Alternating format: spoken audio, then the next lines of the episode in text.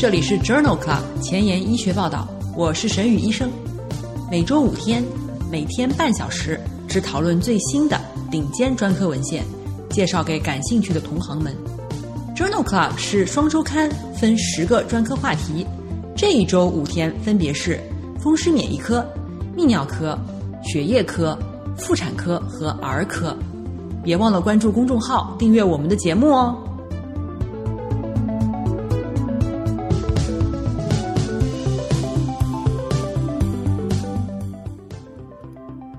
今日头条：一，FDA 批准一种新型的单抗药物偶联物治疗乳腺癌。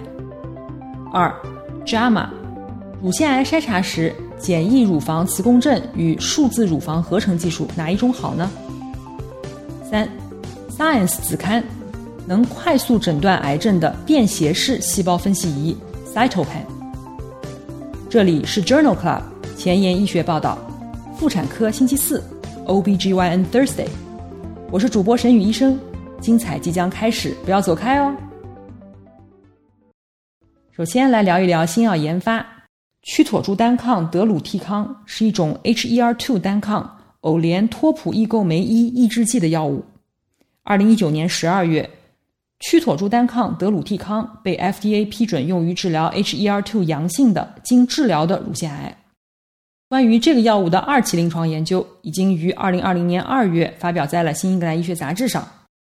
Destiny Breast 零一研究在这项开放标签单组多中心的二期临床研究当中，评估了一百八十四名 HER2 阳性的转移性乳腺癌患者使用曲妥珠单抗德鲁替康的疗效。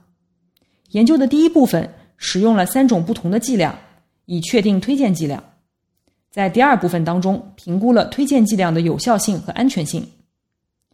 曲妥珠单抗德鲁替康的推荐剂量为五点四毫克每公斤，在随访十一点一个月以后，患者的中位缓解时间为十四点八个月，中位无进展生存期为十六点四个月。在研究当中，最常见的严重不良事件为中性粒细胞计数减少、贫血和恶心。研究认为。曲妥珠单抗德鲁替康在 HER2 阳性的转移性乳腺癌患者当中显示出了持久的抗肿瘤活性。除了恶心和骨髓抑制以外，治疗组当中还观察到了间质性肺病，因此在用药过程当中需要监测肺部的情况。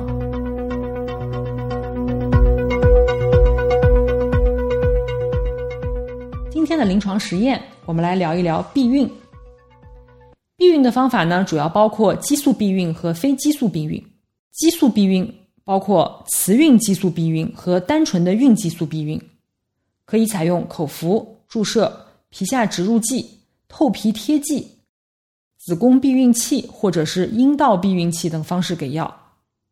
非激素避孕的方法呢，主要包括输卵管阻断、含铜的宫内避孕器以及避孕套。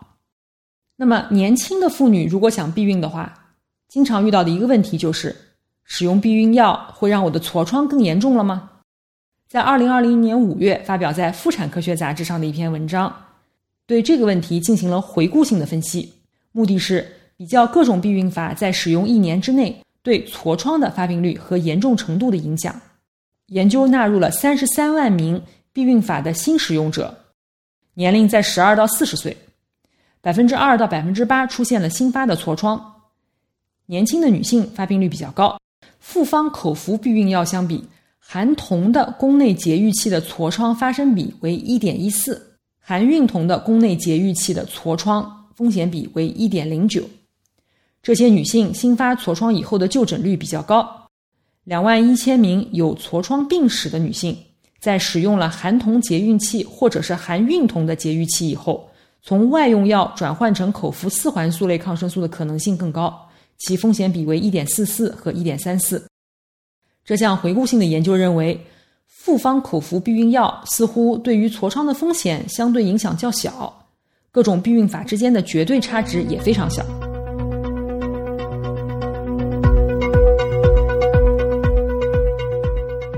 那么，在生产以后立即行皮下植入依托孕烯植入避孕剂。与静脉血栓发生率有什么关系吗？这一项来自贝勒大学医学院的回顾性研究，对于分娩后三十天内进行皮下植入依托孕期植入剂的妇女和未植入的妇女的再住院的比例进行了比较，旨在明确这种避孕的方法是否会增加静脉血栓的风险。在三百三十八万余名产妇当中，排除了有静脉血栓栓塞史或者是抗凝治疗史的产妇。一共有八千三百名产妇在分娩住院期间接受了皮下植入避孕。研究发现，依托孕期避孕的产妇和没有避孕的产妇的静脉血栓栓塞率、再入院率没有差异，而糖尿病、血栓性血友病、系统性红斑狼疮和剖宫产的发生率在组间也没有差异。统计发现，接受避孕植入的妇女更年轻，收入更低，吸烟者更多，高血压。围产期感染或者是产后出血的发生率也更高。在对这些混杂的因素进行了调整以后，静脉血栓栓塞发生的风险比为一点八一，没有统计学意义。因此，作者认为分娩后即刻接受依托孕期避孕植入物避孕，并没有增加静脉血栓的发生率。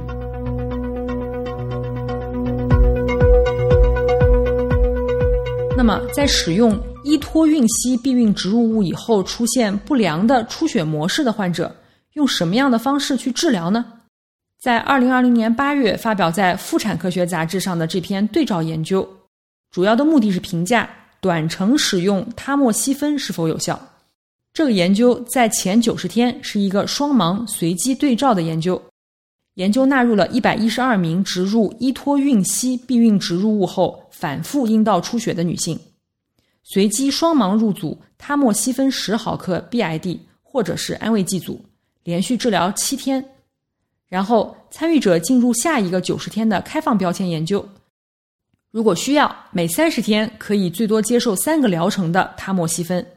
在此期间，参与者使用短信记录每天的流血情况。他莫西芬组的患者报告，在最初的九十天内。阴道连续不规则出血的天数比安慰剂组少九点八天，有统计学意义。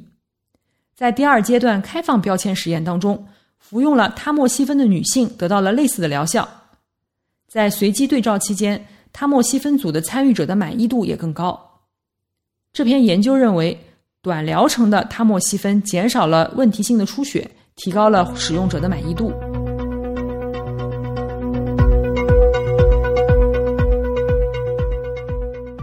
在二零二零年四月份发表在《妇产科学杂志》上的一篇文章呢，提出了一种新型的宫内节育器。这是这一个节育器的二期临床研究。这种新型的宫内节育器的支架含有镍钛合金，铜仅位于靠近子宫角和子宫颈内口的位置，含有铜和镍钛合金的剂量都非常少，而且设计时为了方便取出，自带细线，因此。这种宫内节育器可以减少与铜相关的子宫痉挛和出血。在这项为期三十六个月的二期临床研究当中，纳入了二百六十八名女性，评价了总共五千多个月经周期和妊娠情况。宫内节育器的平均使用寿命为二点七年，百分之三十七的妇女使用该宫内节育器的时间达到了三十六个月。在使用宫内节育器的第一年。每个月经周期的平均出血天数从七点六天减少到了五点二天，主要的不良反应为出血和疼痛。研究认为，这项新型的宫内节育器有效性高，而且耐受性好。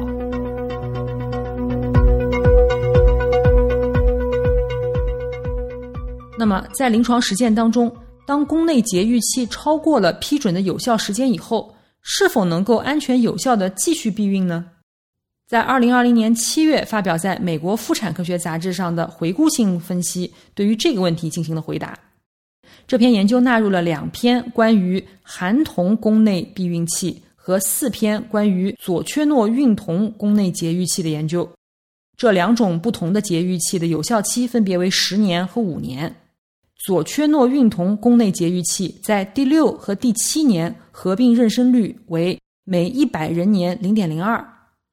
超过使用期限以后，每年不良事件发生率和每年因为不良事件而取环的比例，大概每一百人年是零到三点七。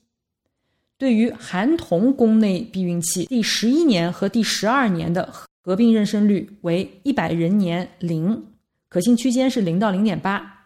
在此期间，不良事件的年发生率为一百人年零到四点六。这篇文章认为，左缺诺孕酮宫内节育器和含铜宫内节育器延长使用的前两年的妊娠率和不良事件率，或者是因为副作用而取出率都很低。但是这些数据的数量和质量都很有限，不建议将这种方法进行推广。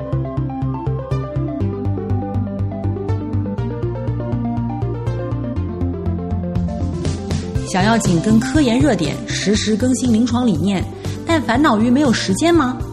上下班路上给我半小时，我把专科研究说给你听。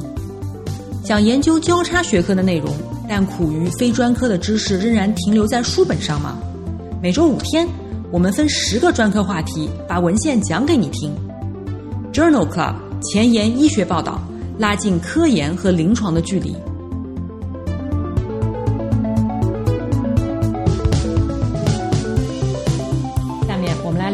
乳腺癌的筛查。乳腺癌的筛查呢，首先需要对风险进行分层。对于没有乳腺癌、卵巢癌、腹膜癌个人史或者家族史。而且没有遗传基因突变的十到三十岁之间的没有接受过胸部放疗的女性都属于低危人群，有以上情况的女性属于高危人群。美国癌症协会建议女性四十五岁开始每年一次接受钼靶筛查，五十五岁以后每两年一次。筛查的方式首选是钼靶，高危女性可以使用磁共振联合钼靶。那么，简易乳房磁共振与数字乳房合成技术在筛查致密乳房女性的乳腺癌当中，哪一个更好呢？在二零二零年二月的《JAMA》上发表了一项横向研究。众所周知，乳腺密度比较高的女性患乳腺癌的风险增加。这项研究旨在比较简易乳腺磁共振和数字乳房合成技术对于致密乳腺的乳腺癌的筛查效果。研究一共纳入了一千五百名女性，平均年龄五十四岁。在这个队列当中，有十七例浸润性乳腺癌和六例原位癌。磁共振检出了全部十七例浸润性乳腺癌和五名原位癌，而数字合成技术仅检测出六例浸润性乳腺癌和两例原位癌。磁共振的敏感度为百分之九十五，特异性为百分之八十六。数字合成技术的敏感性和特异性分别为百分之三十九和百分之九十七，均有统计学差异。因此，这份研究认为，乳腺致密的妇女当中，磁共振比数字合成技术对于乳腺癌的检出率更高。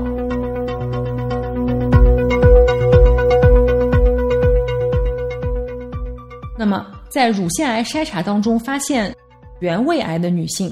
在此后发生浸润性乳腺癌及其死亡率又是怎么样的呢？在二零二零年五月，BMJ 发表了一个观察性的队列研究。这个研究涵盖了一九八八年到二零一四年之间英国接受乳腺癌筛查的所有女性，其中随访五到二十年，百分之八点八的女性此后发生了浸润性乳腺癌，癌症发病率超过预期的两倍，风险比为二点五。这种风险在诊断原位癌之后的第二年开始逐渐上升，一直持续到随访结束。其中，三百一十人死于乳腺癌，比全国乳腺癌死亡率高百分之七十。在两万九千例接受手术的原位癌患者当中，接受强化治疗，包括乳腺切除、放疗以及内分泌治疗和手术边缘切除面积比较大的患者，浸润性乳腺癌的发生率比较低。研究认为。筛查发现原位癌的患者，在二十年内患浸润性乳腺癌及其死亡风险均高于普通人。更强化的治疗和更大的切除范围与侵袭性乳腺癌的风险降低有关。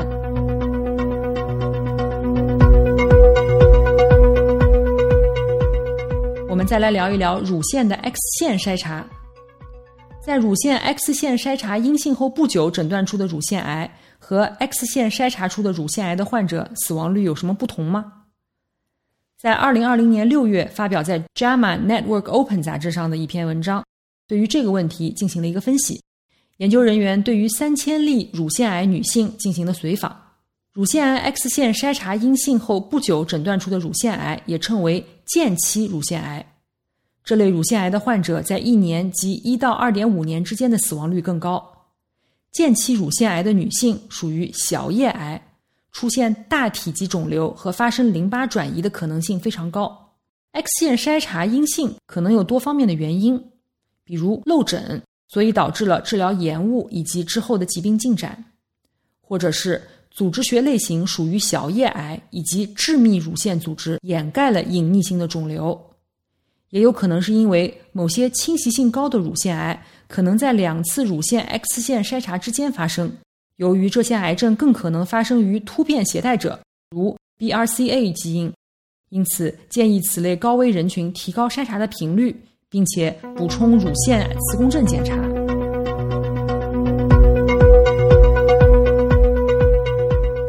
在同一期的 JAMA Network Open 上。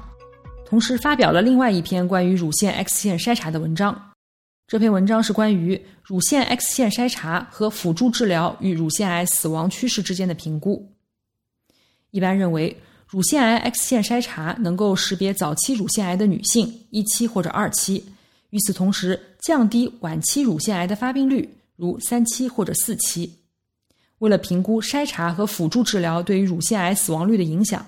研究者分析了从1982年至2013年间澳大利亚维多利亚州7万六千名乳腺癌女性的数据后，虽然进行 X 线筛查，但是晚期乳腺癌的发病率仍然在稳步升高。相比之下，辅助治疗的效果更加明显。百分之七十四的早期乳腺癌女性在接受了内分泌的治疗，如他莫西芬以后，乳腺癌的总体死亡率下降了约三分之一。作者认为，乳腺癌的死亡率下降主要归功于辅助治疗的患者比例上升，而晚期乳腺癌发病率并没有因为 X 线筛查而下降。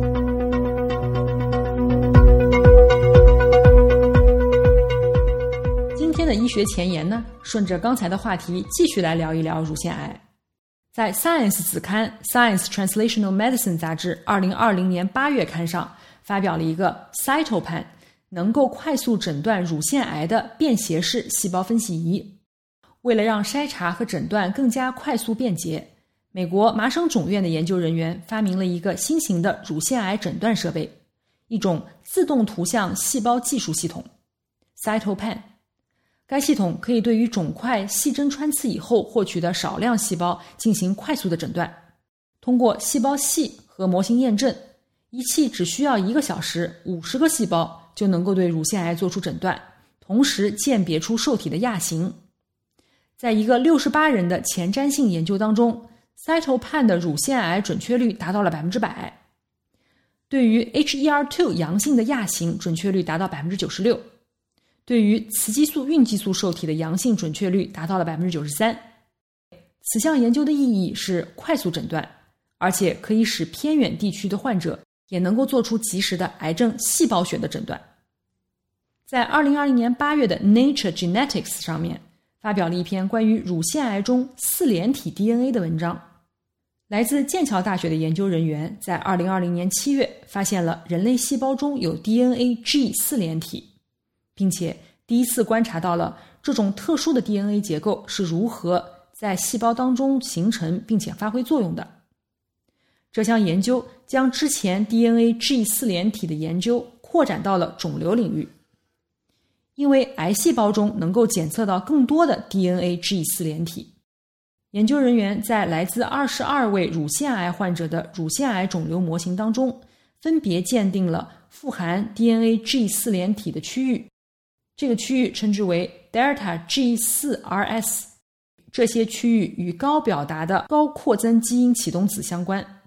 也与体细胞单核苷酸变异相关。根据 DNA G 四联体的丰度和位置，将这二十二个乳腺癌肿瘤模型分成了三个子类型。二十二个模型当中，有十四个模型中的富含 DNA 四联体结构区域，也就是 Delta G 四 RS，被发现与不止一种乳腺癌亚型相关。作者称其为整合簇 IC。这表明一种肿瘤模型中经常出现多种乳腺癌共存的情况，其中大多数表现为具有侵袭性的三阴乳腺癌整合簇的基因活性。研究人员通过小分子化合物靶向 DNA G 四连体，可以抑制细胞复制其 DNA，从而阻止细胞分裂增殖。目前发现的这两个小分子化合物分别为 Pyridoxatin 和 CX 五四六幺。这项研究当中发现的 DNA G 四连体可能为乳腺癌确定了新的治疗策略。今天就聊到这里了。为了更好的为大家服务。别忘了把你想要关注的内容在公众号里发给我哟。明天是儿科星期五，不见不散。